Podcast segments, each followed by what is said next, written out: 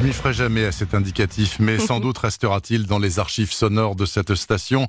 Corinne Boulou, bonjour. Bonjour Bernard, bonjour à tous. Corinne, ce matin avec vous, projecteur sur l'entretien des pelouses, très important dans le monde du golf bien sûr, mais je découvre, Corinne, que les clubs de foot professionnels souhaitent s'inspirer de ce que fait le golf dans ce domaine de la protection des terrains. C'est vrai que le golf possède des experts aux petits soins pour l'entretien des greens, des fairways ou des roughs. Son réseau d'alerte profite donc aux 40 clubs de Ligue 1 et Ligue 2 de football désormais.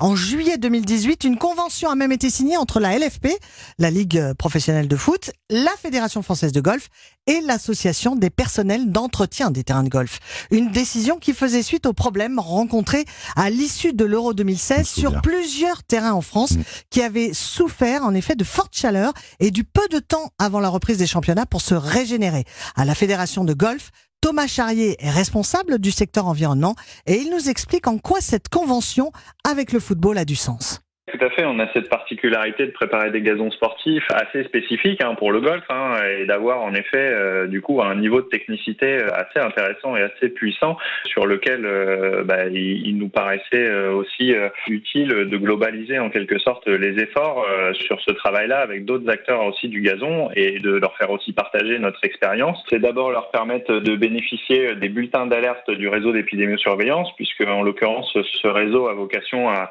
un peu comme un bulletin météo, fournir régulièrement des informations sur les problématiques rencontrées, c'est principalement des golfs, mais aussi quelques stades, et donc de mutualiser finalement toute cette connaissance pour pouvoir la restituer sous forme de bulletin d'alerte, donc comme un bulletin météo, et donc d'avoir en effet des actions préventives.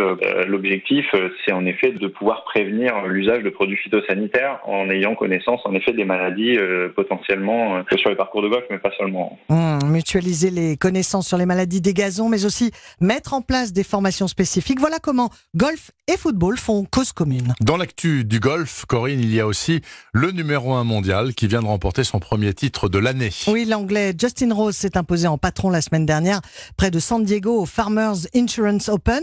À 38 ans, le champion olympique de Rio remporte son 10e titre sur le circuit PGA pro américain. Pour son premier tournoi de l'année, Tiger Woods, lui, a terminé à la 20e place. Sur le circuit européen à Dubaï, victoire dimanche dernier de l'américain Bryson DeChambeau.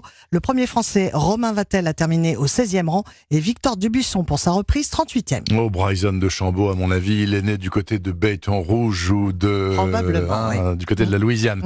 Et pour terminer, comme d'habitude, vous nous avez déniché un mot dans le dico du golf pour les nuls. Quel est ce mot, Corinne ? Eh bien, le carottage, Bernard. C'est une opération d'entretien des greens, tiens, on en parlait justement, qui consiste à faire dans la pelouse l'extraction de nombreuses carottes de substrat, une opération indispensable à la bonne tenue des greens, réalisé au moins 2 fois par an. Ah, qu'est-ce qu'on ne carotte pas, la glace, les greens de golf, enfin c'est incroyable.